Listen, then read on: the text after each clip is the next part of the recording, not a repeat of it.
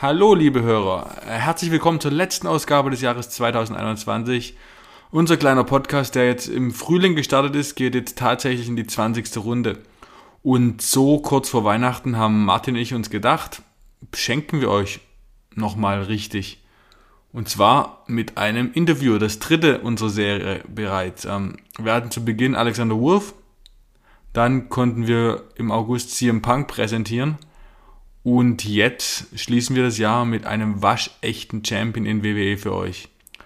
Ähm, wir hoffen einfach, ihr habt beim Hören genauso viel Spaß wie wir bei der Aufnahme. Der Gast, der überaus sympathische und aktuelle WWE NXT Tag Team Champion ist nämlich Marcel Bartel.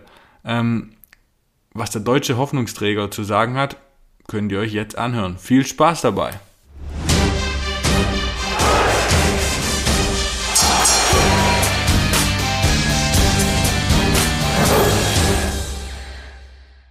Hallo liebe Hörer, wieder zurück bei Heel Turn, dem Sport 1 Wrestling Podcast und heute mit einem kleinen Weihnachtsgeschenk. Ähm, und zwar haben wir einen besonderen Gast diese Woche dabei. Niemand geringeres als den zweimaligen und amtierenden WWE NXT Tag Team Champion und Mitglied der Gruppierung Imperium. Hallo Marcel Bartel. Ja, moin. Herzlich willkommen beim Heel Turn, unserem Podcast. Grüß dich Markus, grüß dich Martin. Freut mich auf jeden Fall, dass es geklappt hat äh, und dass ich hier sein kann. Vielen Dank, dass du die Zeit genommen hast, nach der Arbeit noch ähm, uns mit, oder dich mit uns zu unterhalten. Das wirklich freut uns sehr. Ja, freut mich auch auf jeden Fall. Also zur Info, wir haben hier jetzt ungefähr 23.25 Uhr deutscher Zeit. Äh, wir haben einen langen Tag hinter uns. Marcel, du hast aber deinen Tag äh, in Florida im Performance Center auch schon hinter dir gebracht, ne? ja, wir hatten Tryout heute. Äh, da haben wir ein bisschen, ein bisschen mitgeholfen, ein bisschen unterstützt. Sind ja dauernd, WWE ist ja dauernd am Suchen und schauen, was es halt so Neues gibt. Und äh, genau, da haben wir heute ein bisschen unterstützend mit agiert quasi. Und davon bin ich gerade nach Hause gekommen. Kannst du ein bisschen erzählen, wie, wie läuft denn so ein normaler Arbeitstag für dich bei WWE ab? Kann man sich so schlecht vorstellen von unserer Distanz her? Ja, also es kommt sehr darauf an. Am, am, am Anfang war das ja wirklich ganz, ganz anders als jetzt. Ähm, jetzt ist es eigentlich mehr oder weniger so, dass wir uns äh, auf einen Stand gearbeitet haben, wo wir mehr oder weniger reinkommen können, wie wir möchten, äh, wenn es um Training geht. Ähm, der Fabian und ich sind aber auch äh, innerhalb des PCs, was ja nochmal eine ganz eigene Struktur hat, als jetzt äh, der, der Main Roster Locker Room oder so, ähm, uns da einfach einen Stand erarbeitet haben, wo wir auch echt tatsächlich so, äh, ja, so, so, so Role Models ein bisschen sind und dementsprechend auch von den Coaches dann eingesetzt oder gebeten werden, hier mal dabei zu sein, da mal dabei zu sein. Und tatsächlich auch für mich und Fabian immer cool ist. Wir sind gerne da, wir sind auch gerne Teil davon, weil, wie gesagt, ne, es ist, unser Tagesablauf ist jetzt sehr, sehr anders, als es am ersten Jahr noch war oder am Anfang noch war. Und ähm, äh, am Anfang war es halt wirklich, wir waren ja, wenn es gut lief, sechs Tage am Arbeiten und äh, Sonntag frei, aber wenn irgendeine Tour anstand, waren wir halt äh, Sonntag auch nicht da und dann am nächsten Tag Montag ging es direkt zum Teil irgendwie um äh, 8 Uhr morgens ins Gym für äh, anderthalb Stunden, halbe Stunde Pause und dann drei Stunden Ringtraining. Also das war tägliches Programm. Meistens hat man dann noch irgendwie ein, zwei Mal die Woche Promoklasse dazu gehabt. Manchmal hat man noch irgendwelche anderweitigen Seminare gehabt und da war man auf jeden Fall vollgepackt. Ne? Das hat sich jetzt alles ein bisschen entspannt innerhalb der letzten Jahre. Noch viel, viel, viel Arbeit, die wir da reingesteckt haben. Ähm, haben wir da jetzt ein bisschen auch die, die Lorbeeren quasi äh, einheimsen können. Ja, also unter dem Training äh, kann sich, glaube ich, jeder was vorstellen. Ähm, unter Promoklasse kann ich mir was vorstellen, aber ich glaube nicht jeder Hörer. Äh, wie ist denn da so der normale Ablauf? Das war äh, am Anfang tatsächlich auch immer sehr stressvoll, obwohl Promos eigentlich schon was sind, äh, womit ich jetzt keine großen Probleme habe. Ähm, weil man kommt halt in diese, in diese riesige Halle rein, alles ist abgedunkelt und man hat ein richtiges TV-Set da stehen. Ne? Das sind natürlich die Sachen und die Unterschiede, die einfach bei WWE äh, dann einfach, äh, ja, vorhanden sind, wenn man das mit äh, anderen, anderen Promotions oder halt früheren Stationen seiner Karriere vergleicht.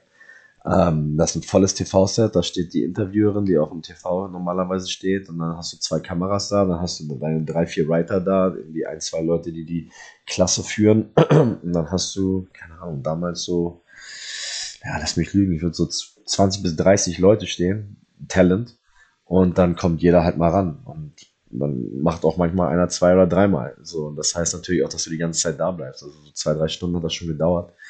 Ähm, was im Endeffekt nicht so tragisch war, war, weil man selber einfach so oft seinen Text durchgeht und seine Promo durchgeht und irgendwie ja einfach daran arbeitet. Jeder, jeder hat sich immer hier und da in der Ecke verkrümelt und man hat ihn immer nur so leise so vor sich hin äh, äh, murmeln hören, weil man halt alles so durchgeht und das ist echt perfekt, weil das, das, also das Setup einfach so professionell ist, die Leute, die da sitzen, einfach Namen sind, die man kennt und so viel Wissen haben, dass man da immer 100% abliefern will.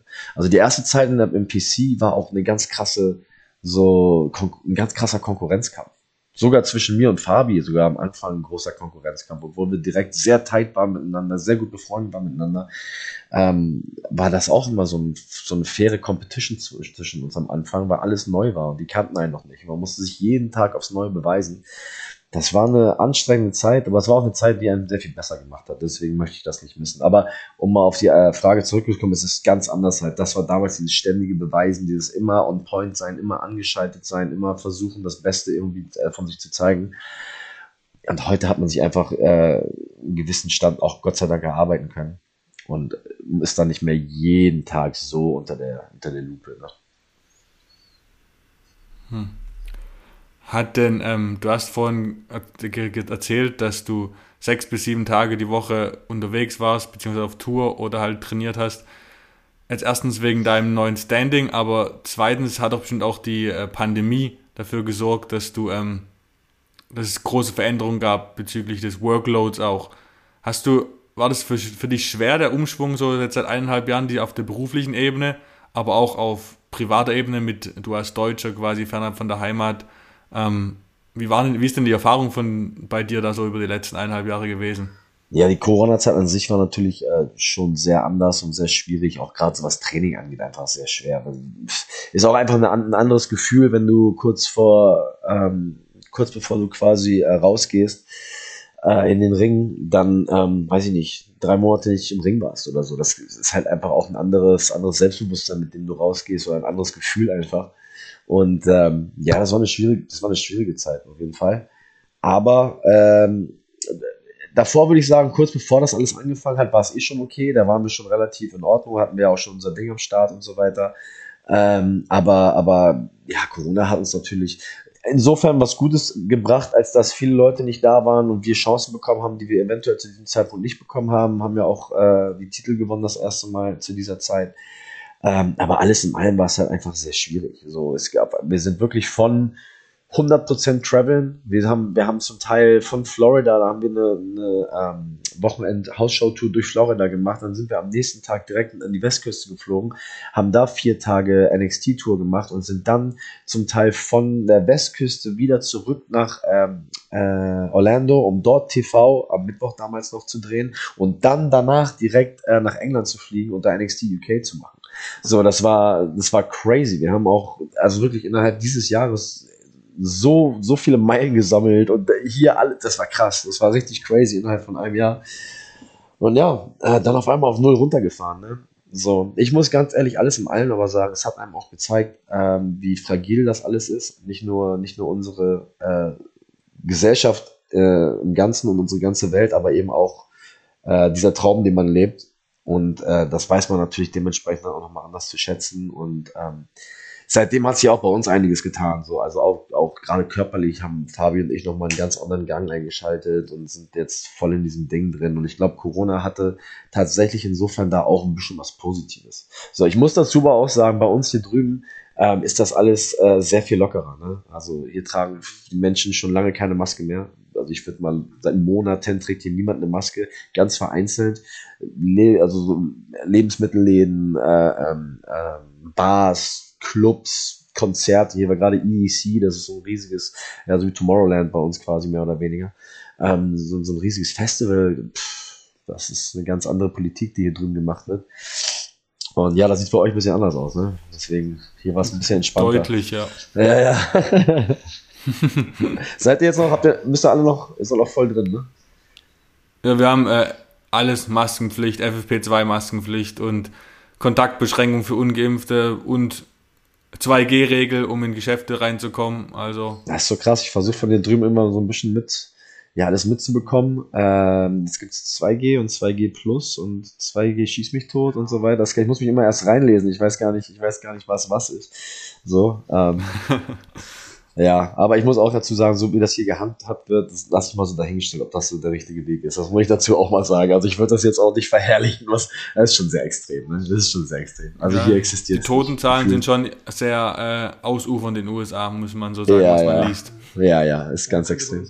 Ich habe die, letzten, ich hab die letzten Jahre gemerkt, muss man echt sagen, Deutschland und Amerika ganz oft in ganz vielen Gebieten ist ein gesundes Mittelmaß äh, weil Deutschland so das eine Extrem darstellt und Amerika so das andere Extrem darstellt. Ein gesundes Mittelmaß zwischen diesen beiden Ländern wäre in ganz, ganz vielen Sachen super gut.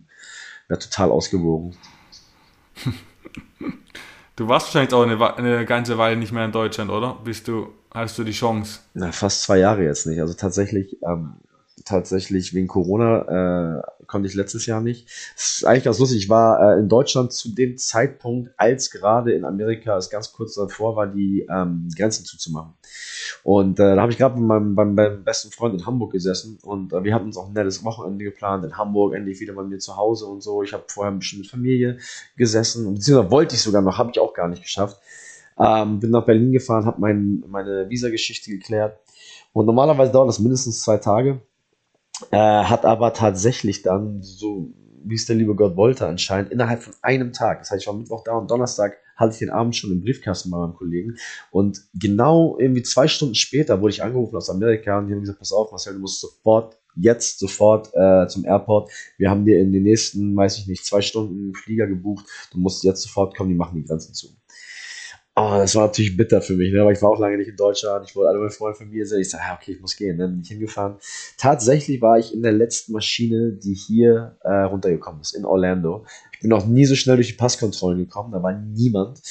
So, ich war der aller, allerletzte. Hätte ich das nicht gemacht, das ist auch so lustig, so wie das Leben so spielt, Butterfly-Effekt und so weiter. Ähm, hätte ich das nicht gemacht, hätte ich diesen Flug verpasst, dann wäre ich mindestens sechs bis acht Monate stuck gewesen in Germany. In good old Germany. Ähm, und das hätte meine Karriere auf jeden Fall äh, in eine ganz andere Richtung gelenkt. Und deswegen äh, bin ich ganz happy, wie das gekommen ist, muss ich ganz ehrlich sagen. das ist doch gut. Also krasse Geschichte. Aber ähm, lass uns doch mal ein bisschen zurückdrehen, das Rad. Ich würde, ich würde gerne mal ähm, Fragen stellen. Und zwar, ähm, du bist ja auch ein Wrestler zweiter Generation. Äh, kannst du unseren Hörern vielleicht ein kurz erklären, äh, ein bisschen über deinen Vater erzählen, welchen über ihn und welchen Einfluss er auf deine Karriere hatte? Ja, äh, mein Vater äh, hieß Axel Dieter, ist 1933 in Berlin geboren, sehr turbulente Zeit, sehr turbulent aufgewachsen, äh, war schon früh weg von seiner Familie, hat fünf Sprachen gesprochen, war fünfmal verheiratet, hat ein ganz, ganz turbulentes Leben geführt, ganz abenteuerlustiges und war eben 33 Jahre äh, ja, Berufsringer. Und das war auch tatsächlich so, dass das, auf was er am aller, allermeisten stolz war auf der Welt. Ich bin mit einem Vater aufgewachsen, der einfach, ich glaube, ich hätte Bundeskanzler werden können. Das hätte er nicht so gut gefunden wie ein, ein auch nur zweitklassiger Ringer. So, das war einfach sein absolutes, es gab nichts Höheres. Und ähm, ich wollte das schon machen, seitdem ich ein kleiner Junge war. So, wenn damals Leute diese Freundschaftsbücher haben und da irgendwie reingeschrieben haben, die wollten Polizist werden oder Feuermann, ich habe immer Catcher reingeschrieben. Immer, immer, immer, immer. Das war immer schon mein Ding. Er hat mir habe ich glaube ich noch nie erzählt, er hat mir mal äh, diese Schuhe, in denen ich die ersten zehn Jahre meiner Karriere gecatcht habe, diese rot-schwarzen Stiefel, die hat er mir geschenkt als kleiner Junge. Und hat gesagt, irgendwann müsst ihr da reinwachsen. Und dann habe ich wirklich tatsächlich so alle ein, zwei Jahre habe ich die Dinger aus dem Schrank geholt und habe geguckt, ob sie schon passen. So, und lustigerweise zu meinem Debüt, zu meinem Debüt ähm, haben sie tatsächlich wie angegossen gepasst. Und dann habe ich die nächsten zehn Jahre darin gecatcht. Also man hört schon daraus, und mein Vater war auf jeden Fall mein absoluter Held für mich, war mein Idol, war alles, was ich werden wollte. Und ähm, deswegen war ich auch so rein von meinem, von meinem Lebensstil und auch meinem privaten Berufsweg immer so, dass ich, dass ich das immer an erste Stelle gemacht, äh, gestellt habe. Ich habe immer, habe meine Ausbildung zum Beispiel gemacht, aber sofort dahin zum Wrestling. Das war genauso wie mein Vater mich erzogen hat. Das war immer, immer, immer mein Mittelpunkt, immer da, wo ich hin wollte. Das war immer mein Ziel. Und ja, mein Vater ist äh, erfolgreichster deutscher äh, Berufsringer nach dem Zweiten Weltkrieg, hat, glaube ich, mit Horst Hoffmann. Ansonsten gibt es da nicht mehr viel, die in dieser Riege gespielt haben. Und ähm, ja, ist der Grund, warum ich heute hier bin, ist der Grund, warum es äh, Imperium heute gibt. Äh, ist der Grund für ganz vieles in meiner und auch an, Karriere meiner Freunde und äh, deswegen natürlich auch ein ganz essentieller Bestandteil von mir dieser familiäre Hintergrund ist ja wirklich super spannend. Du bist ja äh, 1990er Jahrgang, 31 Jahre alt und dein Vater, der kam noch aus der Generation von Bruno Sammartino. Also äh, richtig ganz alte Zeiten, wenn man mal so ein bisschen scrollt durch die Matches, die er bestritten hat. Der stand noch im Ring mit, äh, äh mit Bob Windham, äh, äh, Blackjack Mulligan, dem Fa Großvater von Bray Wyatt, The Fiend, oder ge gegen Ende stand er noch im Ring mit Bull Power, dem späteren, dem späteren Vader. eine eine drei Jahrzehnte lange um, äh, umspannende Karriere äh, von den 50ern bis in die 80er.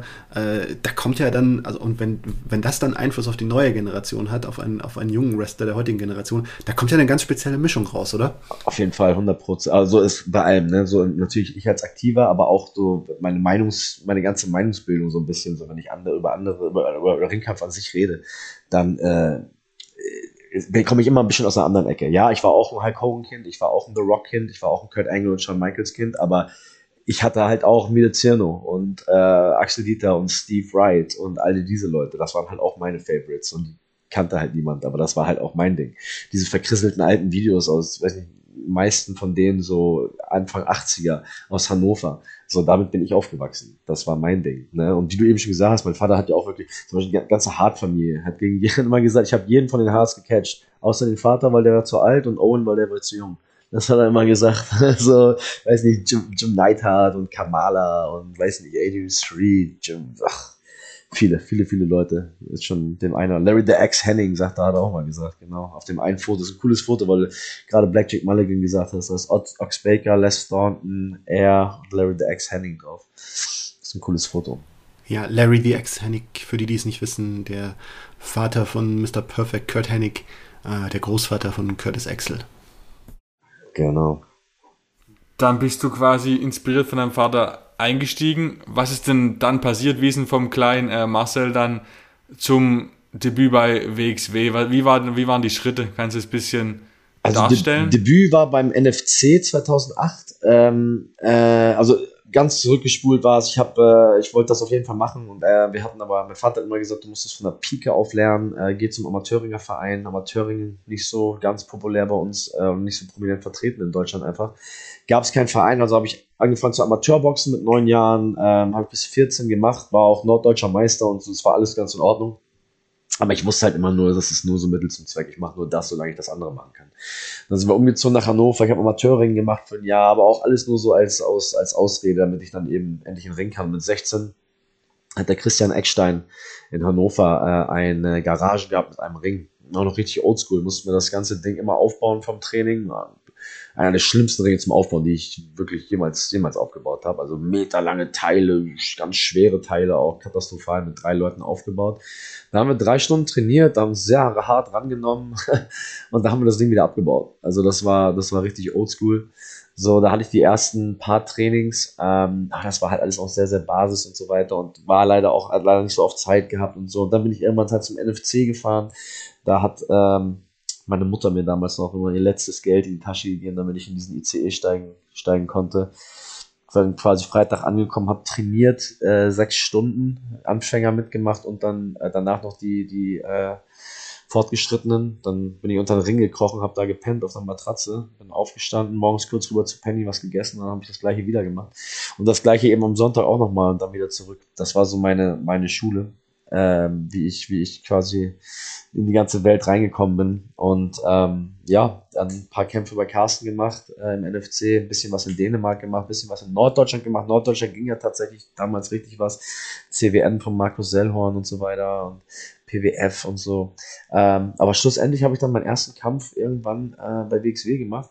Der erste war noch gar nicht so geil. Da war es von beiden Seiten noch nicht so, dass man wirklich irgendwie Lust aufeinander hatte und so das Gefühl hatte, dass man was miteinander machen kann. Aber dann war irgendwann mal der Punkt angekommen. Ich möchte sagen 2013 vielleicht oder so, 2012, 2013, sowas. Da äh, wollte, hat WXW eine, eine Show in Hamburg geplant. Und dann haben sie uns gefragt, ob wir vielleicht Bock haben, irgendwie als Aufbau, da, oder da überhaupt mitzumachen und dann als Aufbau vielleicht was in Oberhausen zu machen. Und so haben wir es dann gemacht und irgendwie war das komplett anders. Sobald wir da hinten reingekommen sind, ähm, ich war ja auch wirklich sehr tight und fühle mich bis heute immer noch, obwohl das Produkt ganz anders ist, sehr, sehr eng verbunden mit WXW. und es hat damals direkt irgendwie geklickt. Es war, war ein geiler Lockerroom mit geilen Leuten so. Äh, ja, das hat alles gepasst und irgendwie hat es mir da dann den ersten Schub in meiner Karriere auf jeden Fall gegeben, weil du eben das WXW-Debüt angesprochen hast. Das war so der erste, nochmal ein, zwei Stufen höher als eben die Geschichten in Norddeutschland und Dänemark. Gibt es denn von der Zeit bei WXW irgendwelche, irgendeine Erinnerung, irgendein Moment, ein Titelgewinn oder was auch immer, was besonders hervorsticht, an was du dich gern zurückerinnerst? Oh, so viel, ne? Guck mal, also ich muss wirklich sagen, WXW war für mich, war wirklich viel, ich weiß nicht, wie ich das sagen soll. Ich bin sehr, ich bin ein sehr loyaler Typ. Ich bin ein Typ, der zum Beispiel nie viele Freunde hatte, aber die Freunde, die ich hatte, die waren immer so 100 Prozent. Und WXW war sowas, so mit dem Team damals, ich weiß nicht, Walter damals, Walter, Mac und ich, so, wir waren so die Jungs, wir sind überall zusammen hingefahren, wir haben echt, wir haben von Hamburg bis Oberhausen, aber wir haben auch Hof, Halle und keine Ahnung, so die letzten, die letzten Dörfer irgendwo gemacht, weil wir einfach voll Bock drauf hatten. Und wir haben immer gesagt, ähm, wenn, das war auch mal mein Standpunkt, wenn ich irgendwas dazu beitragen kann, dass Leute später mal, wenn die anfangen, wenn ich schon fertig bin mit Wrestling anfangen wollen, wirklich davon leben können. Wenn die echt so eine, wenn die da, damals, weiß ich, 3, 4, 500 äh, Euro pro Kampf machen können. Einfach wirklich davon leben. Das wäre das ultimative Ziel. So, wir sind diesem Ziel tatsächlich, bevor wir alle gegangen sind, sehr viel näher gekommen. Sehr viele Leute haben sehr viel mehr Geld äh, mit sehr viel weniger Arbeit gemacht. Ähm, aufgrund, aufgrund den Touren und den, den Städten, die wir abgeklappert haben, das alles gemacht haben. So, und da bin ich sehr stolz drauf. Das ist so der, das, was das Größte für mich bei, bei WXW war ähm, neben den Geschichten mit den Jungs. Aber das war, wie gesagt, auch ein geiles Team damals. Wir waren alle voll eins, jedes Wochenende sind wir getourt zusammen. Ähm, das ist heute sicherlich alles anders, weil die Leute nicht mehr so da sind und das Produkt ein bisschen was anderes ist. Ähm, aber so, ich habe, das war meine richtig, das war eine richtige Wrestling-Liebe für mich, WXW. Deswegen, ich habe so viele Momente gehabt. Das Tag-Team-Titelgewinn vor meinem Vater war sicherlich der größte für mich emotional war mein Vater am Titel, äh, am, am, am äh, direkt ringside und ich hab geblutet und wir haben gegen Walter und äh, äh, 30er gewonnen, vor einem Hexenkessel, also wirklich die verrückteste Crowd überhaupt. Ähm, mein Vater am Ende das Mikro genommen hat gesagt, mein Junge, du wirst mal ein ganz großer werden, da bin ich sicher und ich bin sehr stolz auf dich so.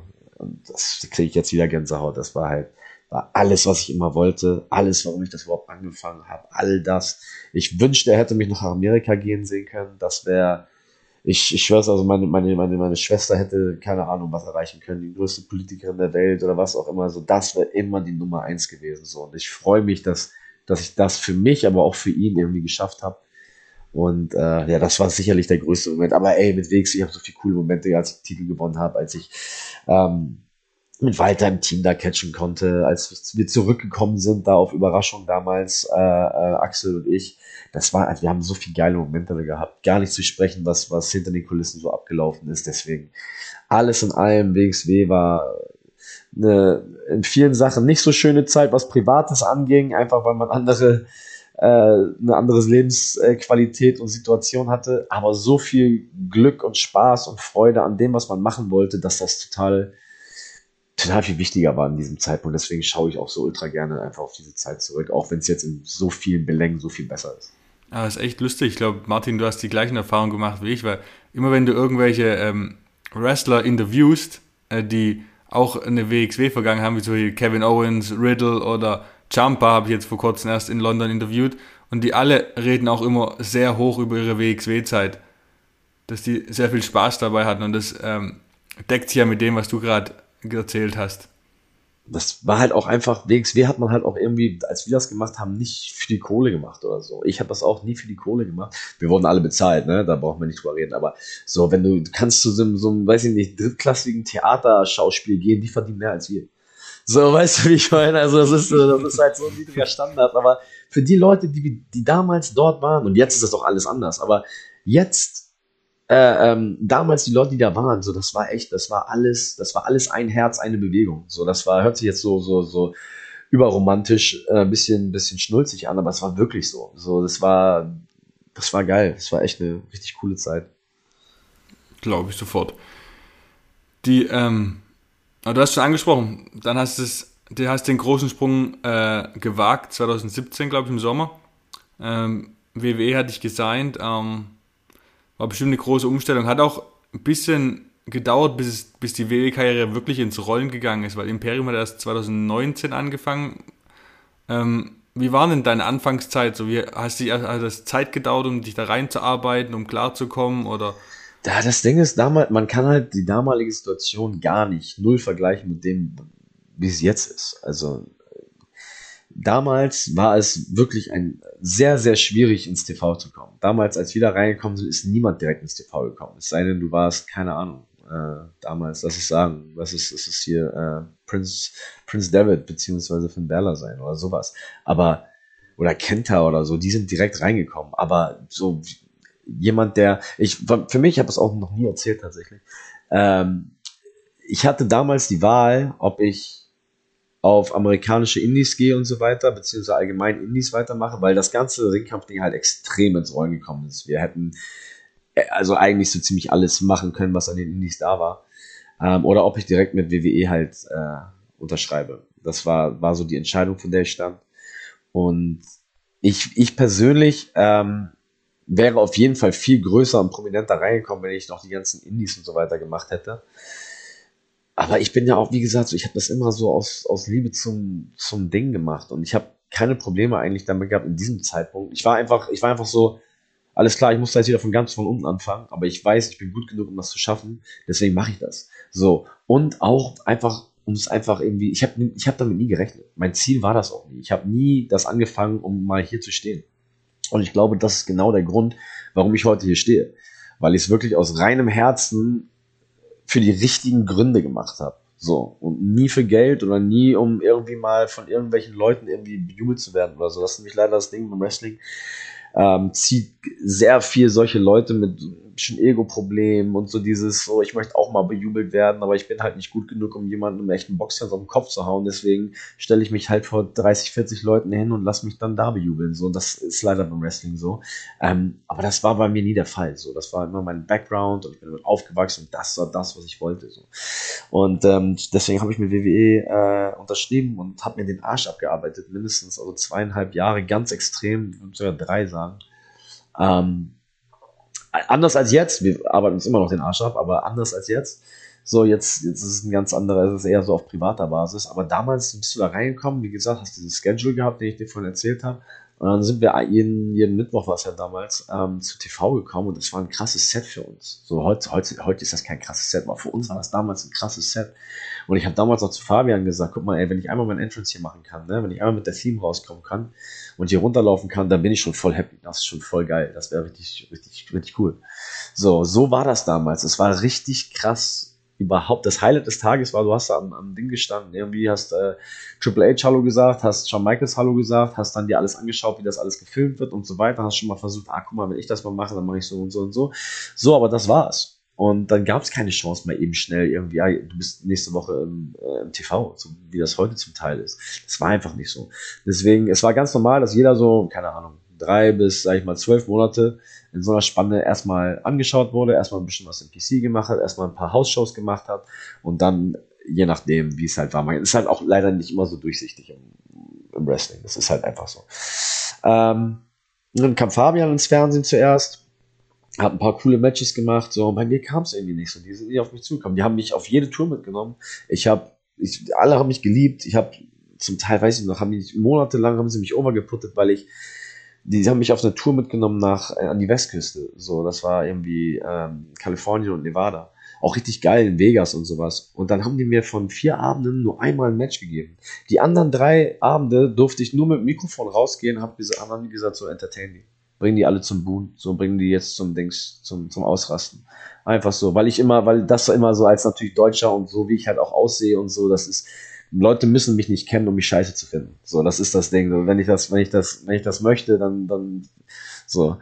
Ähm, ich bin da rausgegangen und habe jede Nacht eine Promo gehalten, ohne eine Promo zu halten. Ich habe nicht ein einziges Wort gesagt und die Leute sind durchgedreht. So, ich habe dann haben wir das Mikrofon angehoben, die Leute buh, und dann wieder runter und hoch, dies, ich habe das zehn Minuten gezogen, die Leute waren am Feiern, unglaublich, ich bin nach hinten gekommen. Und alle sind komplett ausgerastet, so was haben wir noch nie gesehen, geil und krass und bla. Und ich glaube, heute Abend war dein Abend und bla bla, ja, aber drei Monate später war ich immer noch nicht im TV. Und so ist das halt einfach, das ist, ähm, man, man fragt sich dann halt ganz viel so, wie, wie, wie ist das und, und was, was läuft da im Hintergrund und so weiter. Aber manchmal ist es einfach nicht der Zeitpunkt. So, und auch wenn man selber das nicht unbedingt sich eingestehen will oder da, das irgendwie hören will, dann ist es halt einfach so. Manchmal ist es halt einfach so. Und für mich kam es dann eben mit gegen Keith Lee, irgendwann nach einem guten Jahr oder sowas. Da habe ich noch ein, zwei so unbedeutende Sachen gemacht, aber irgendwann habe ich gesagt, Fabi, guck mal, wir sind, wir haben so eine krasse Chemie, du und ich, und wir sind ja von Anfang an zusammen lass das Ding zusammen machen, so, wir sind, weißt du? Und da war noch nie die Rede davon, dass überhaupt äh, Walter mal dazukommt. Und dann ging es echt bergab, äh, bergauf so. Dann hatten die echt einen Grund, ah, Tag-Teams, wir haben nicht viel Tag-Teams, lass mal, lass uns die mal ein bisschen reinpacken und so. Ja, und dann ging das langsam so stetig bergauf. Und wie hat sich dann, wie kam es dann zu Imperium? War das ein Impuls von euch oder mit Ringkampf oder kam zum Beispiel kam WWE auf euch zu und meinte, hey, verkörpert mal diese europäische, deutsche Mentalität und macht da was draus. Also das erstmal kann ich mal damit aufkommen, das ist immer so geil.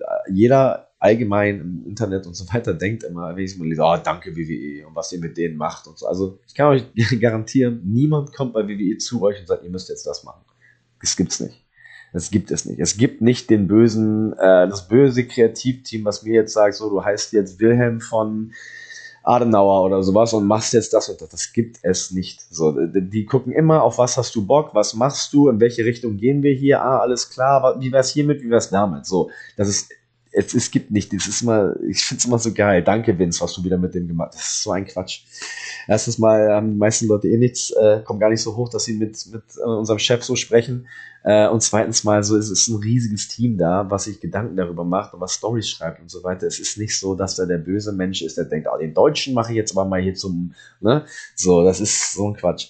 Ähm, ähm, es war so halt, dass, dass wir uns das ausgedacht haben, wir wollen das zusammen machen und so. Dann waren wir erstmal äh, European Union hat auch gut geklappt und so weiter. Ähm, aber dann kam es halt irgendwann zu dem Punkt, wo es eventuell so aussah, als würde sich WWE mit Walter so ein bisschen beschäftigen. Und dementsprechend wurde das dadurch dann halt ins Rollen gebracht, weil wir ja auch mit der gleichen Theme, ich habe da von Anfang an das gleiche Gimmick gemacht, wie ich auch auf den Indies gemacht habe.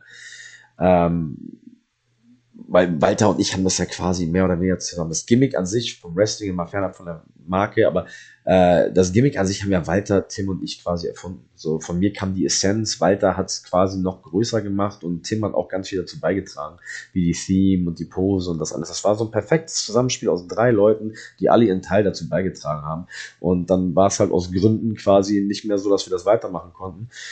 Aber das, das Prinzip an sich, das System an sich, Ringkampf so mit dem Look und so weiter, funktioniert immer noch und ist immer noch komplett einzigartig. Und egal in welche Halle wir reinkommen, wenn Licht ausgeht und die Musik angeht, dann, dann ändert sich die Atmosphäre. So und ähm, deswegen war das klar, dass wir das machen müssen. Und ja, das war, das ging dann quasi mit der Vertragsunterschrift von Walter einher, mehr oder weniger, dass wir das dann eben, war eigentlich so die logische Schlussfolgerung daraus.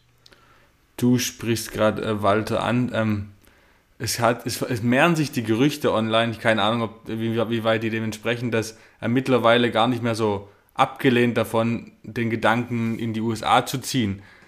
Kannst du da ein bisschen äh, was zu sagen oder weißt du auch nicht mehr als? Also ich, ich weiß, ich weiß auch nicht mehr, äh, kann ich nichts zu sagen. Ich kann von mir aus, aus meiner Meinung nach sagen, dass Walter definitiv äh, das Potenzial zum absoluten absoluten Top-Riege hat. Wir reden hier von meiner Meinung nach von den Top 3 der Welt.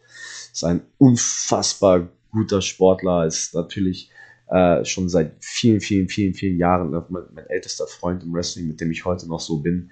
Ähm, deswegen natürlich, also wenn ihr mich fragen würdet, wenn er das machen würde, wenn das zur Debatte stände, dann würde für Walter, also sky the limit. Das so kann alles kann sein wenn das der Fall wäre, würde ich den, würde ich nicht ausschließen, dass man den, keine Ahnung, in welcher Top-Promotion der Welt auch immer im allergrößten ähm, Event des Jahres im Main Event sieht. So, das würde ich mal pauschal auf jeden Fall sagen. Aber was diese ganze Situation angeht, kann ich da leider auch äh, nicht mehr zu sagen. Herr Walter ist halt schon faszinierend. Ne? Ich, ich habe ja auch von so, sogar schon mal aus, äh, aus, dem, aus dem Wrestling-Umfeld gehört, äh, so in Richtung, ja, wer weiß, wird, wird Walter vielleicht irgendwie, wenn es richtig durchzieht, so groß wie Hulk Hogan. Im Vergleich fand ich jetzt doch etwas gewagt, sind ja ganz unterschiedliche Typen und äh, man weiß nicht so ganz, ob Walter da genauso, erwünscht, genauso reinpasst in das Bild von WWE, aber andererseits er ist halt so besonders, dass man sich denkt, fast schon irgendwie überall rein und kann überall groß werden, auch bei WWE im Main Roster, ja.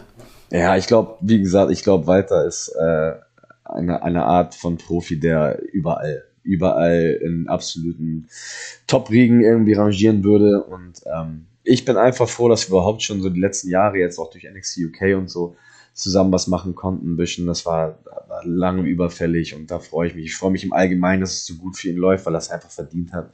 So, der ist schon seit Jahren einfach auf so einem geilen Niveau und ich habe auch so, auch allgemein, so, ohne, ohne Walter wäre ich gar nicht da, wo ich, wo ich jetzt bin. Walter hat mich damals zur WXW geholt, Walter hat mich hierhin geschleppt, dahin geschleppt, Walter hat mich immer gepusht, Walter war immer ehrlich zu mir, immer genau der, den ich, Walter kann ich mal so raushauen, ich glaube auch noch nie erzählt. Ihr, ihr, kriegt halt alle die exklusiven Stories. Ich mache nämlich nicht, ich mache mit Absicht nicht viele Interviews und diese Geschichten, eigentlich nur einmal oder zweimal, glaube ich, auch irgendwie Freundschaftsdienste und so.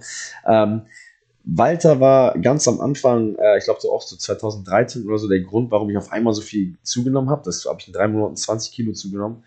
Ähm, das war der, war, da war er der Anstoß, weil er mich zur Seite genommen hat, so hör zu, Junge, dies und das. Und dann war Walter auch der Anstoß für die jetzige Veränderung, so vor, weiß ich, war das acht, acht Monaten oder neun Monaten, irgendwie sowas, als das angefangen hat. So, Walter ist für mich nicht nur ein Freund, der ist ein Mentor, der ist ein Lehrmeister in vielen Sachen. Ähm, ein, der, seine Meinung bedeutet mir sehr, sehr viel und er bedeutet mir sehr viel, deswegen so, weil für Walter, über Walter habe ich mein Leben lang nur Gutes zu berichten und ähm, wie gesagt, freue mich einfach, dass er, dass er jetzt da ist, wo er jetzt ist. Äh, noch einen anderen äh, wichtigen Bestandteil der Imperium-Geschichte will ich auch nicht, will ich auch kurz ein bisschen drüber reden und zwar Axel Tischer, den wir dankenswerterweise im Sommer schon mal in unserem Podcast hatten, ähm, aka Alexander Wolf. Wie war denn der Wegfall jetzt im Frühjahr? Wie war das für euch? Dass auf einmal aus eurem Vier-Mann-Gespann ein Trio wurde. Wie seid ihr denn damit umgegangen? Ja, war natürlich auch hart für uns äh, im Sinne von sehr überraschend kam. So, Axel auch so zu meiner und seiner Geschichte, wir kennen uns auch schon wirklich seit meinem ersten Jahr im Wrestling und wir waren immer schon sehr dicke miteinander. Ähm, auch ganz toller Catcher, meiner Meinung nach. Ganz echt wunder. Mein Lieblings-German Suplex von allen Leuten, den ich kenne, macht Axel Tischer. So, weißt du auch genau, dass ich den immer feier ist. Auch coole Sachen schon erlebt. Deswegen natürlich äh, persönlich ist sowas äh, immer schwierig. Geschäftlich war es wahrscheinlich ähm, ganz cool oder hätte es ganz cool werden können, ähm, weil es da auch Pläne gab in verschiedene Richtungen und so. Und das wäre eigentlich, glaube ich, schon ganz geil geworden. Ähm, aber mit der Entlassung an sich, äh, ja, habe ich persönlich nicht in der Art und Weise gerechnet und äh, ich glaube keiner wirklich. Und das ist natürlich dann schon ein Schock. Auf der anderen Seite muss ich aber auch dazu sagen, dass wir alle ein bisschen in dieser Traumwelt leben von, ähm, das ist unser Traum, hier wollten wir immer hin und jetzt darf das nie aufhören. Im Endeffekt ist das alles hier ein Beruf, äh, wie jeder andere Beruf auch. Das heißt, über eine gewisse Zeit werde ich diesen Beruf ausüben. Das ist kein Unterschied, ob ich jetzt irgendwo, keine Ahnung, ähm, bei Sport 1 arbeite, so, oder ob ich eben bei WWE arbeite. Im Endeffekt bin ich in, in, einem, in, einem, Verhältnis mit einer Firma, was halt eben temporär ist. So, und deswegen auch mit Axel zum Beispiel, hat halt ähm, seinen Vertrag nicht verlängert oder wurde nicht verlängert oder die beiden äh, Parteien haben sich da nicht geeinigt, wie es auch immer war, kann ich nicht sagen. Ähm, dann, dann ist dem so. So, alle tun immer so, der wird gefeuert und oh Mann, und der ist gescheitert mäßig. Nee, ist er nicht. So, da war der erste von mir in dem Fall, der, der überhaupt Titelgold als Deutscher bei der WWE gewonnen hat. So, wenn ich euch das vor zehn Jahren erzählt hätte, hätte das niemand gedacht. Das ist unglaublich. Deswegen, ähm, Axel hat eine richtig geile Karriere hingelegt, hat bei NXT ordentlich gerockt, hat ein bisschen Pech gehabt äh, im Main Roster so, aber es lag halt auch nicht in seiner Hand und alles in allem ist Axel auch so ein Stehaufmännchen, den kannst du in egal welche Situation packen, so der wird immer klarkommen, weil er einfach auch ein guter Catcher ist und ein guter Catcher wird immer jemand, also ein paar andere Leute, die jetzt gerade entlassen wurden, ja, haben es eventuell schwieriger, aber jemand, die Axel kannst du auf jede Karte der Welt packen, so, weil der einfach ein guter Catcher auch ist. Ne? Deswegen äh, habe ich mir da keine Sorgen gemacht. Persönlich natürlich ist das immer schade, wenn ähm, einer der Freunde dann geht. Aber wie gesagt, es ist ein Job und auch auch ich werde irgendwann diesen, diesen Anruf erhalten oder der Vertrag wird nicht verlängert oder ich werde nicht, bis ich in, in die Kiste hüpfe, äh, einem Job nachgehen. Das ist ja halt nun mal so. Weißt du, wie ich meine? Das ist ja bei niemandem so. Deswegen, dem muss man sich halt auch immer ein bisschen bewusst sein. Ja. Aber jetzt nochmal auf dich und Fabian. Ihr seid jetzt wieder NXT Champion, äh, Tag Team Champions. Ähm, jetzt gerade in einer auch besonderen Zeit bei NXT. Ihr seid quasi während des Umbruchs zu, als Champions gekrönt worden. Der Fokus, sagt man, switcht offensichtlich ein bisschen zu neuen Gesichtern. Ähm, lastet da auf euch jetzt auch als alte Hasen ein bisschen ein besonderer Druck? So als Pendant quasi zu Tommaso Ciampa, der der große Champion ist und ihr die als Tag Team, die quasi die alte Garde wieder äh, darstellt, im Gegensatz zu den neuen, beispielsweise Creed Brothers? Nö, eigentlich nicht äh, in unserem Fall, weil wir das Glück haben, ähm, also meiner Meinung nach, dass wir äh, sehr äh, flexibel sind, was die Show, die Ausrichtung oder was auch immer angeht. So, ähm, Fabi und ich sind beide körperlich, äh, haben wir beide die Voraussetzungen, äh, überall arbeiten zu können eigentlich. Sowohl Größe als auch äh, vom Look her jetzt. Und deswegen ist da nicht so viel, nicht so viel Sorge, was das angeht. Ähm, Thomas ist natürlich ein ganz anderes Thema, da musst, da musst du mit ihm dann mal schnacken, oder hast du ja, hast du ja auch schon in London, hast du gesagt, so, das ist ein anderes Thema, so, aber für uns selber kann ich sagen, dass wir uns da eigentlich keine Sorgen machen, ähm, weil ich uns, wie gesagt, überall sehen kann. Ähm, und der dementsprechend auch, ehrlich gesagt, gerade so in den letzten, in den letzten Jahren, wo so viel passiert ist, von dem ich niemals gedacht hätte, dass es passiert ist, dass ich weggekommen bin von diesem ganzen, ach, glaube ich nicht und so. Ich bin jetzt voll in diesem Manifestieren, positiv denken, du ziehst Positives an. Ich habe letztens einen geilen Spruch von Pitbull gehört, Musiker, und der sagt so, um, it seems the harder I work, the luckier I get. So, und so ist es halt auch. Ne? Je mehr ich arbeite, desto mehr Glück kriege ich, habe ich auch einfach, weil, weil man das anzieht und da bin ich jetzt, da bin ich jetzt dabei. Da hat der Fabi mich ganz super äh, beeinflusst, weil ich immer so ein Realist, Strich, Pessimist war und irgendwie lebt sich sehr viel besser so rum. Äh, in Verbindung mit harter Arbeit. Äh, und ja, deswegen, ich glaube, toi, toi, toi, es wird alles gut bei uns. Ich glaube, äh, wir sind schon alle auf dem richtigen Weg. Ja, siehst jetzt, äh, wenn du Pitbull sagst, dann merke ich meine eigene Sozialisation. Aber wenn ich den Namen Pitbull höre, äh, denke ich mir noch äh, Pitbull Number One oder Pitbull Number Two? die Insider hier, jawohl. Oldschool-Team. Das sind die EWR-Zeiten bei mir. Kennst du das? Das ist das Spiel von damals, dieses Manager-Spiel. EWR, Extreme Warfare Revenge oder so. Ja, nee, passe ich leider. Rollenspiele, diese Manager-Spiele war nicht so mein Ding. Also ein Booking, Booking Manager vom Wrestling. Gesuchtet damals ganz lange, aber ganz lange, nächtelang gesuchtet, das Ding, ganz schlimm. So, also auch für dich sind quasi die, ähm, die ganzen Wechsel, die du erlebt hast. Ich meine, als du angefangen hast, war NXT im WWE Network, dann ist ins TV gegangen, dann dieser von Medien angetragene Wednesday Night War, jetzt NXT 2.0 äh, ist ist für dich als Akteur quasi, wie du es gesagt hast, eigentlich kein großes Thema, weil du hart arbeitest und deswegen also, quasi. Klar, ist schon ein großes Thema natürlich. Also wenn ich jetzt, man muss natürlich dazu mal sagen, wenn ihr euch die letzten 20 Jahre im Wrestling anschaut, dann sind wir jetzt gerade in der absolut interessantesten und spektakulärsten Zeit der letzten 20 Jahre. Locker. So, weißt du, weil nach, nach dem ganzen äh, BWF, äh, WCW-Ding damals war ja seit wann haben wir denn so eine Situation? So, und dann hat sich, erstens mal hat das alles angefangen, als WWE, auf, als man auf einmal bei WWE irgendwie unterkommen konnte, als, als Independent Catcher. Das war ja vorher gar nicht möglich, mehr oder weniger. So. Mhm. Und dann hat das angefangen. So, und jetzt auf einmal äh, wurden, wurden riesige Mengen an, an Talent gesigned von der ganzen Welt. So, als ich hierher gekommen bin, waren hier bestimmt auch noch zehn, zehn Chinesen und zehn Inder und 15 Südamerikaner und es war halt ein, es war ein globales Projekt halt so richtig. Ne? Überall hatte man irgendwo seine Talents äh, auf der Welt und seine Tryouts und so weiter. Die Leute sind auf Südamerika Tryouts gegangen, auf India Tryouts, auf China Tryouts. Unfassbar.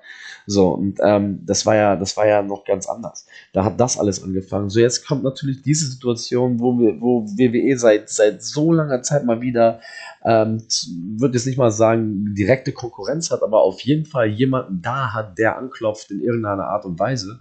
So, und ähm, das ist ein Thema. So, wann hatten wir denn so eine interessante oder so interessante fünf Jahre in den letzten, sage ich mal, keine Ahnung, 20 Jahren? Überhaupt gar nicht. Deswegen, ich bin so happy, dass ich in so einer Zeit aktiv sein darf, wo so ein, so ein, so ein super, äh, super viel passiert.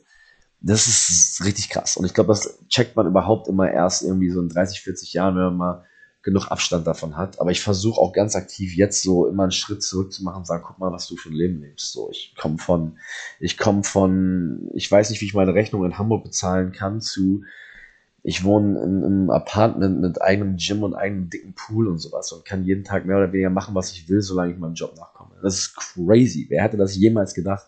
So, und das sind halt so, das ist sowas, das muss man sich irgendwie versuchen, äh, in den Kopf zu packen. So, deswegen versuche ich immer einen Schritt zurück zu machen und sagen, guck mal, was für eine Karriere das gerade ist, guck mal, was für ein Zeitpunkt im Wrestling das gerade ist und guck mal, wie glücklich du bist und wie viele Leute sich den Arm abschneiden würden, um in deiner Situation, Situation zu sein. Deswegen immer dankbar sein. Immer, ich klopfe jeden Tag auf Holz. Ich sage jeden Tag Danke und all das.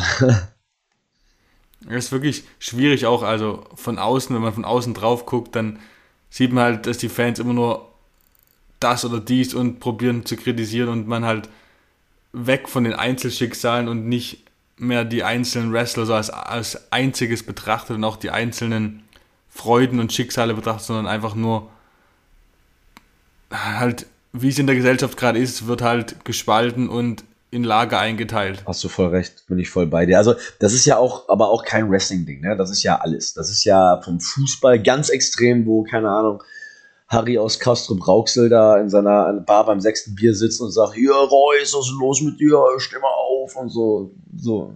Du bist seit 15 Jahren nicht einmal gerannt, ein bisschen mit dem Profisportler, so, weißt also da sind wir ja nicht die Einzigen, die dieses Problem haben. So, deswegen, ich glaube, wie du gerade sagst, ist auch eine gesellschaftliche Geschichte. Wir haben ja Experten für alles, überall, in großer Menge. Deswegen, das ist so diese, diese Thematik ein bisschen, glaube ich.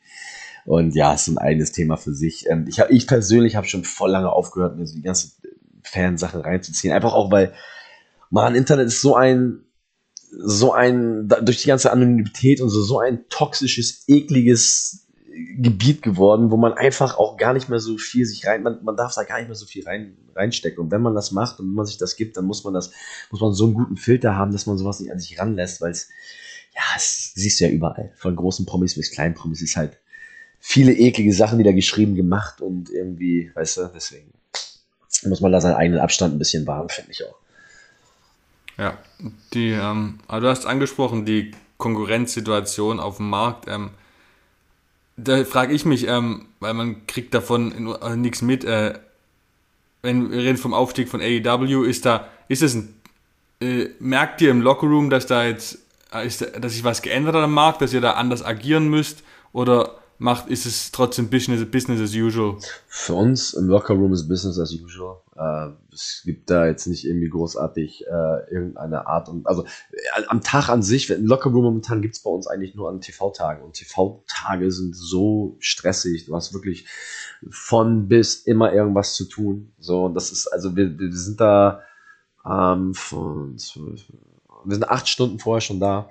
Ähm, und ich kann euch sagen, diese acht Stunden fühlen sich an wie drei weil du so viel zu tun hast. Du musst, äh, es ist halt Fernsehen. So, und das ist auch, das, versuche ich mal meinen Freunden so zu erzählen, weil die haben mich damals ja alle so mehr oder weniger begleitet, aber viele haben es mitbekommen, wenn ich, wenn alle hier und da auf Konzerte oder Party gegangen sind, ich gesagt habe, nee, ich muss jetzt aber hier nach Buxtehude fahren und vor 50 Leuten irgendwie kämpfen. Die haben auch immer gefragt, machst du das denn? Was sind das für ein Spiel? Was soll denn das und so, ne? So, ähm, und ähm, da, jetzt habe ich gerade meinen Punkt verloren. Wie waren wir gerade darauf gekommen? Lockerroom war es es ist kein ähm, Ach so, weil man so viel zu tun hat. Ach ja, weil, man so viel zu tun hat und so weiter. Ähm, das ist halt nicht mehr das Gleiche. Man fährt nicht mehr dahin und, und unterhält sich irgendwie drei, vier Stunden nett mit jemandem und macht dann sein Ding äh, und feiert mit den Leuten und geht nach Hause, sondern heutzutage gehst du dahin und das ist eine TV-Sendung. So, und das bedeutet einfach äh, wirklich äh, Vorbereitung bis ins kleinste Detail. Dazu sind wir live. Live-TV ist wirklich das aller allerhöchste, gerade in, dem, was wir machen, in unserem Berufsfeld, ist das aller, allergrößte, die Königsdisziplin. So, es gibt nichts Größeres. Wenn dir da was passiert, dann passiert es dir. So, das ist, das ist halt einfach so. Dann, und deswegen, ähm, das hat wenig mit dem zu tun, was ich damals gemacht habe. Deswegen, ähm, ist es alles was ganz anderes und äh, man hat keine Zeit, sich irgendwie über solche. Ich bin mir sicher, viele Leute machen sich Gedanken, so, ach Mann, äh, bin ich jetzt, wie sicher ist mein Job oder wie sicher ist dies oder weißt du, da hast du, das hast du von, von der, von der, keine Ahnung, äh, Reinigungskraft in Deutschland bis zu meinem Beruf, bis zu viel höheren Berufen. Das ist halt auch wieder ein ganz normales Ding im Berufsleben.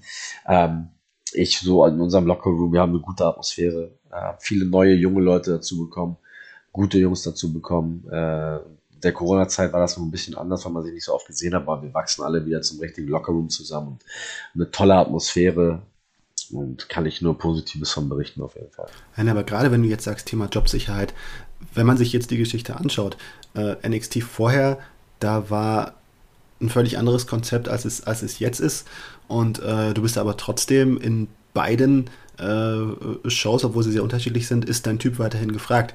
Äh, das gibt einem ja schon auch einen gewissen Schub im Sinne von, äh, ja, ich bin offenbar, habe offenbar so vielfältige Qualitäten, dass sie auf der, von der einen wie von der anderen Richtung aus gefragt sind, oder?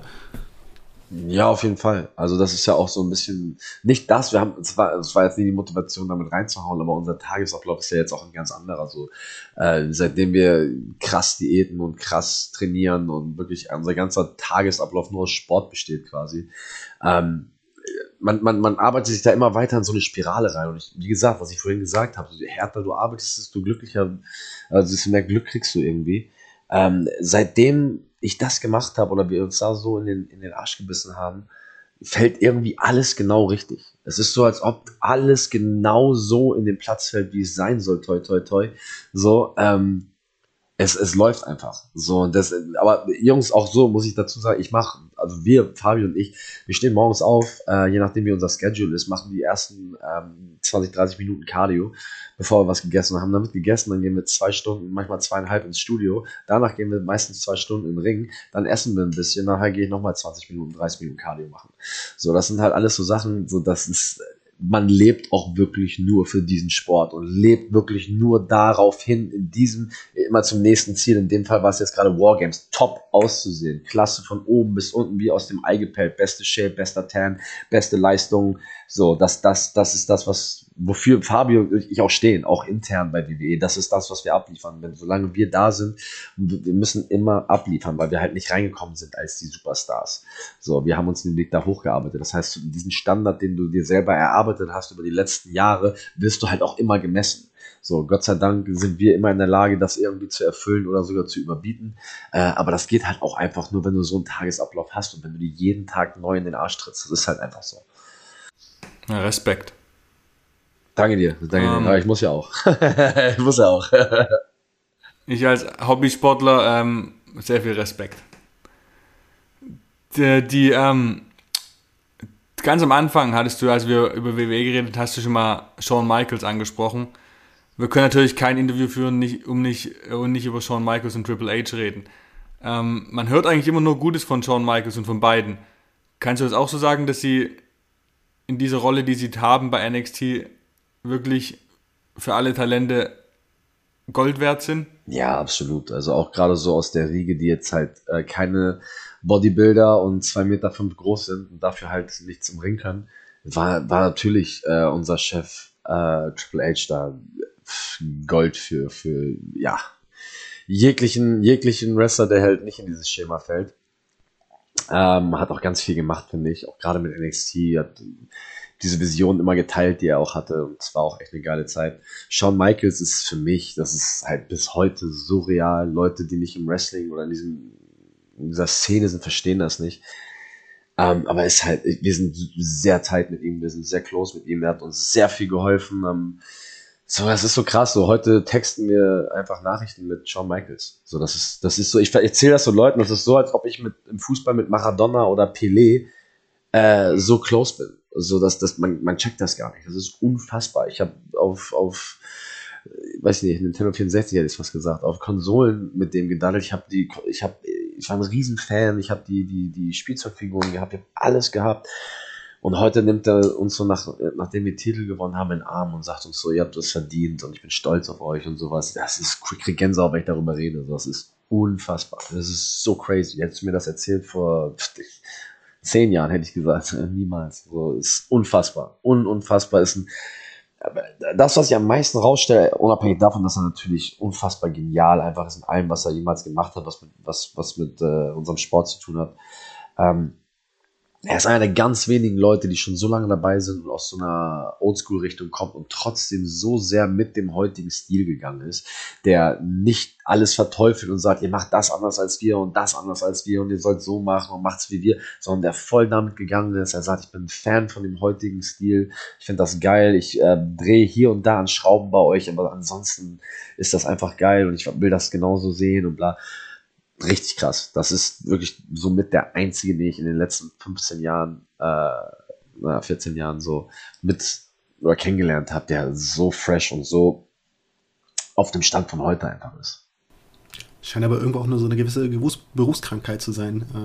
Äh, wenn man irgendwo hört, dass auch Ric Flair äh, am Anfang seiner Karriere gehört haben soll von der ihm vorausgehenden Generation, was machst du da im Ring? So gehört sich das nicht, das muss man anders machen. Was machen die jungen Leute hier heute?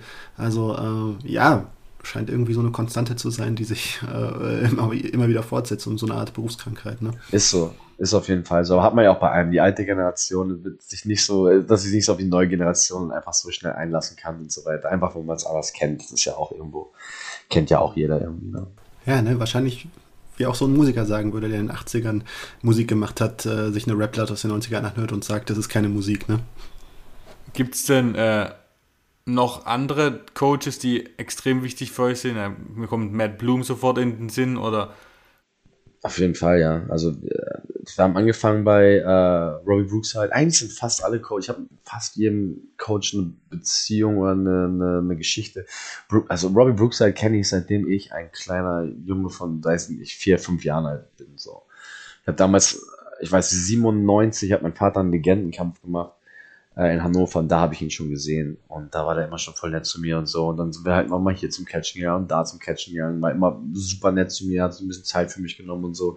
Deswegen Robbie Brooks halt dann einfach, keine Ahnung, 25 Jahre oder was später, äh, nein, nicht ganz, aber 20 Jahre später äh, im PC zu treffen als mein Coach ist ja auch wieder so eine surreale Geschichte, ist crazy.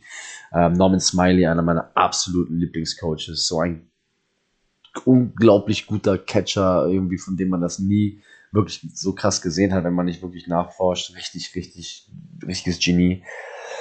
ähm, da steckt halt etwas mehr dahinter. Da steckt tatsächlich mehr dahinter. Das ist so, ganz genau. Äh, packt aber trotzdem hier und da mal aus, in den richtigen Momenten. Das ist lustig. Ähm, dann äh, haben wir noch Steve Corino, auch ist äh, ein ganz, ganz toller Typ. Habe ich auch einer der coolsten, also einer der Leute, mit denen ich am liebsten zusammenarbeite, wenn es um TV geht. Äh, Terry Taylor, alte Garde, ganz oldschool, habe voll viel Sachen, viel gelacht mit ihm, viel gelernt. Matt Bloom sowieso als unser Head Coach ist. Ich möchte nicht seinen Job haben, ich weiß nicht, wie oft sein Handy klingelt am Tag. So, der muss alles regeln, alles machen, dies und das. Er ist auch so richtig perfekt dafür. Er ist der perfekte. Er ist immer noch irgendwie einer von den Jungs und kann mit dir auf diese Ebene reden, aber er ist auch einfach dieser Typ, der hat eine Autorität, du willst den nicht, du willst den nicht verärgern. So, du willst nicht der Typ sein, der in sein äh, Büro gerufen wird. Ähm, und dann irgendwie einen auf den Sack kriegt, weil der, der ist halt der ist ein Viech, ne? Also der ist, ist ein Riesenbär. Ja, bin ihm auch schon mal begegnet. Äh, bei einem Reporter-Einsatz, äh, Matt Bloom, ehemals A-Train. Das ist schon eine das ist ein Präsenz äh, körperlich, ja. Ja, ist ein absolutes Viech, 100%. Ich weiß, das erste Mal, nach, weiß ich nicht, drei Monaten oder so, nicht ganz zwei Monate oder so, haben nämlich, äh, haben wir gerade äh, eine, eine, Session, wo wir unsere Kämpfe angucken und so ein bisschen Feedback kriegen, bla bla. Äh, und dann ist der Coach reingekommen und sagt, hier, äh, Coach Blum will ich sehen im Büro. Und ich denke, oh Mann, was habe ich jetzt gemacht? Oh, jetzt gibt's auf den Sack für irgendwas. Und äh, ich klopfe an, ich gehe rein, er sagt, hier, setz dich hin und so. Und dann hat er mir so einen Umschlag gegeben. Ich sage, oh Mann, ich bin zwei Monate hier, jetzt, jetzt, jetzt schon vorbei, was ist los? Und dann sagt er, hier, hast du dich gut gemacht die letzten Monate, kriegst eine Gehaltserhöhung. Ah, oh, habe ich gedacht, krass, krass, habe ich mich voll gefreut, war geil. Das war cool. Habe ich schon ganz andere Gedanken gehabt, aber ja. Der, Matt Bloom ist auch richtig beste Mann, beste Mann für diesen Beruf. Und dann noch ähm, eine Abwesenheit von Triple H, würde ich gerade ansprechen, kurz, der jetzt seit mehreren Monaten schon äh, ausfällt. Hat sich da hinter den Kulissen was geändert oder läuft der Apparat äh, so auch ohne ihn? WWE ist? Ja, WWE ist ja super flexibel. Man hat das auch zwischen Corona, in der Corona-Phase gesehen, wie schnell die dieses Konstrukt von A nach B äh, bewegt haben, wie die auf einmal das PC haben aussehen lassen unfassbar. Also WWE ist als, als Firma an sich äh, so flexibel und so gut getaktet, dass sie eigentlich mit so gut wie jeder Situation sehr schnell umgehen können. Schlimmer als Corona zum Beispiel kann es ja nicht kommen. So, wer hätte das gedacht? Äh, und die waren auch sofort, zack, zack, zack, zack, zack, haben ihre ganzen Dinger gemacht. Klar kann man sich jetzt drüber unterhalten, ob man WrestleMania im, PC so geil fand, wie das jetzt im äh, großen Stadion ist. Aber den Umständen entsprechend ist da eigentlich auch keine andere, egal ob das jetzt äh, Baseball, NBA, äh, NHL, wer auch immer, äh, NFL hier drüben äh, angeht, hat das keiner besser gemacht. So hat das keiner schneller gemacht, besser gemacht, die sind super flexibel und dementsprechend sind die auch in der jetzigen Situation super dabei und alles läuft seinen gewohnten Gang. Dann ähm, gucken wir doch mal ein bisschen in die Zukunft zum Abschluss. Rechnet man und man wünscht sich ja als Fan doch mal ähm, irgendwann ein Imperium Call-Up in the Main Roster. Ist das was, was du dir gut vorstellen kannst, was du machen willst, oder ist es gar dein Ziel sogar, was du noch erreichen möchtest in deiner Zeit in den USA, oder? Ja, primär vorstellen kann ich mir natürlich äh, vieles. Gerade innerhalb dieser Firma kann ich mir vieles vorstellen. Ähm, ich persönlich, ich bin, ich jetzt 31, ich bin noch lange nicht fertig mit dem, was ich machen möchte. Ähm, ich glaube, jetzt habe ich auch schon immer gesagt, für mich, Fabian und Walter ist Sky the Limit. Ich glaube, wir können von wo wir jetzt stehen bis nach ganz, ganz oben. Also ich glaube, dass das Potenzial da ist, äh, im höchsten, im größten Event, im größten oder im allerletzten Kampf zu stehen. Ähm, das ist gegeben. Wenn nicht jetzt, wann dann? Wenn nicht äh, wir, wer dann? Weil ich sehe keinen anderen, der es äh, in, unserer Rolle das verkörpern kann, was wir verkörpern in unserem Dreierpack. Arbeiten hart. Ich weiß nicht, ob ihr Fotos von Walter gesehen habt, aber Walter ist in krasser Shape. Walter ist sehr hart am Arbeiten. Ähm, wir drei zusammen gibt es so nirgendwo anders mit dem Ding, was schon seit Jahren überall auf der Welt funktioniert. Äh, damals äh, Ringkampf, heute Imperium. Für uns ist Sky the Limit. So, und egal was uns vorgeworfen wird, ich bin mir sicher, dass wir das alle drei äh, so gut nutzen werden, wie es uns eben möglich ist. Wie gesagt, äh, vieles von diesen Sachen im Leben, auch in meinem Beruf, liegt nicht immer alles in der eigenen Hand. Aber ich kann guten Gewissens sagen, dass alles, was in unserer Hand liegt, zu 101% ausgeschöpft wird, Gas gegeben wird. Ähm, und dann müssen wir im Endeffekt einfach schauen, wie, wie die Dinge, die wir uns, die, die wir nicht äh, beeinflussen können, sich ergeben. Aber nochmal zum dritten Mal zurückzukommen, seitdem ich äh, noch härter arbeite, habe ich auch mehr Glück und wir arbeiten sehr hart. Deswegen glaube ich, dass das Glück auch kommt und ich bin echt sehr zuversichtlich äh, für die nächsten Jahre.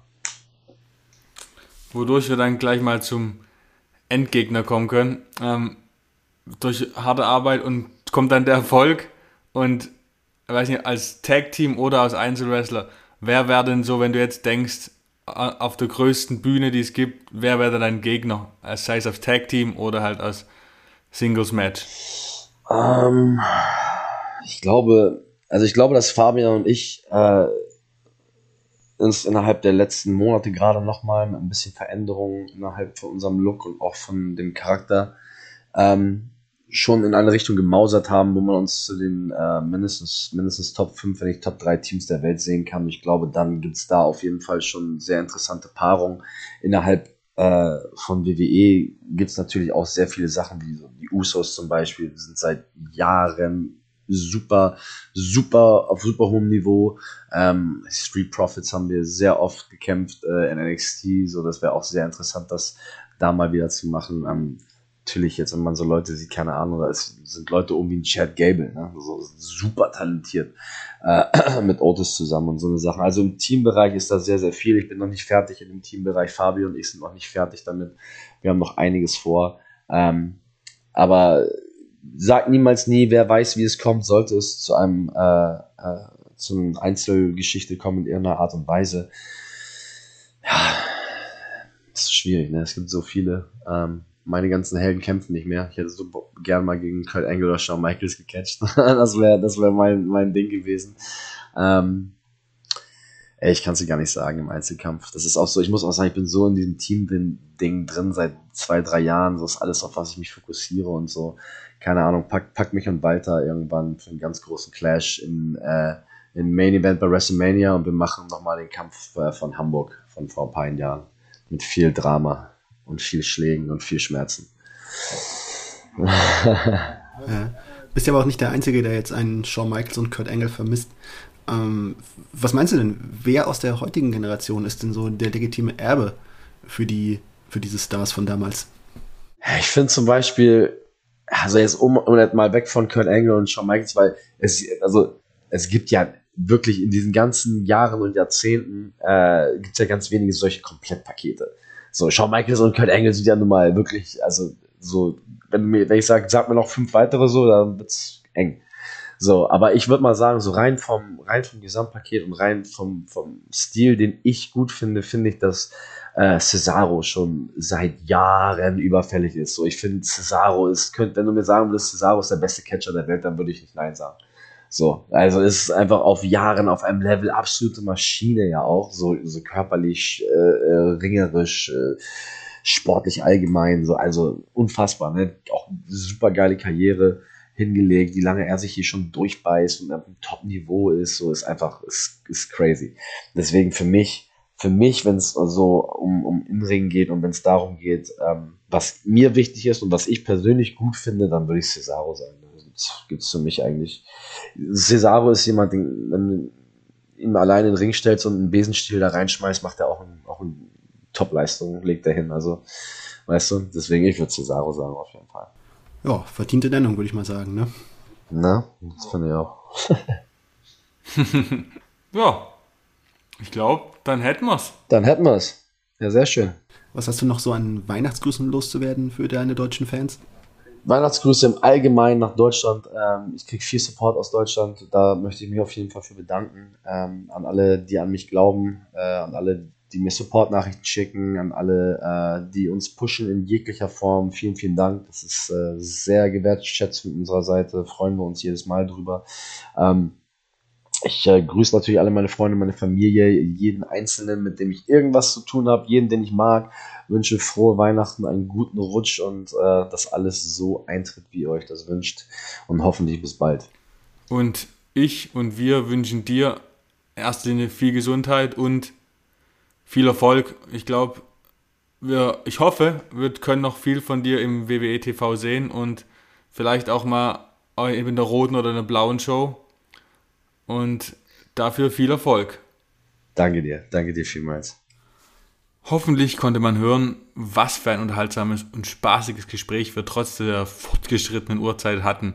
Ähm, wir können uns nur ausgiebig bei Marcel bedanken. Dass er sich die Zeit genommen hat für dieses exklusive Interview ist klasse. Er ist ein klasse Typ. Ähm, ich finde, er repräsentiert Deutschland wirklich in herausragender Art und Weise. Folgt ihm auf seinen Social-Kanälen, Instagram, Twitter äh, und verfolgt seine Karriere derzeitig dienstags bei NXT. Falls ihr auch die beiden Fragensteller ganz amüsant und nett fandet, ähm, dann könnt ihr auch uns gerne folgen äh, in den sozialen Medien. Martin findet ihr bei Twitter unter Wrestlererzähler und mich bei Twitter und Instagram unter @heturnmarkus alles zusammengeschrieben. Außerdem folgt bitte unserer Facebook-Gruppe Sport 1 Wrestling, ähm, folgt unserem Podcast, wo immer man dies tun kann und wo auch immer ihr es hört. Lasst eine Bewertung da bei Apple Podcast, wenn ihr könnt. Das würde uns sehr helfen. Ähm, zum Schluss können wir uns nur noch bei euch hören bedanken. Danke, dass ihr uns immer so zahlreich zuhört und diskutiert. Wir freuen uns natürlich, dass das passiert ist und freuen uns hoffen auch auf ein schönes Jahr 2022 mit viel ereignisreichen Wrestling-Geschichten und Events ähm, und hoffentlich vielen weiteren Hilton-Ausgaben. Bis dahin, bleibt gesund, frohe Weihnachten und einen guten Rutsch. Good fight, good night.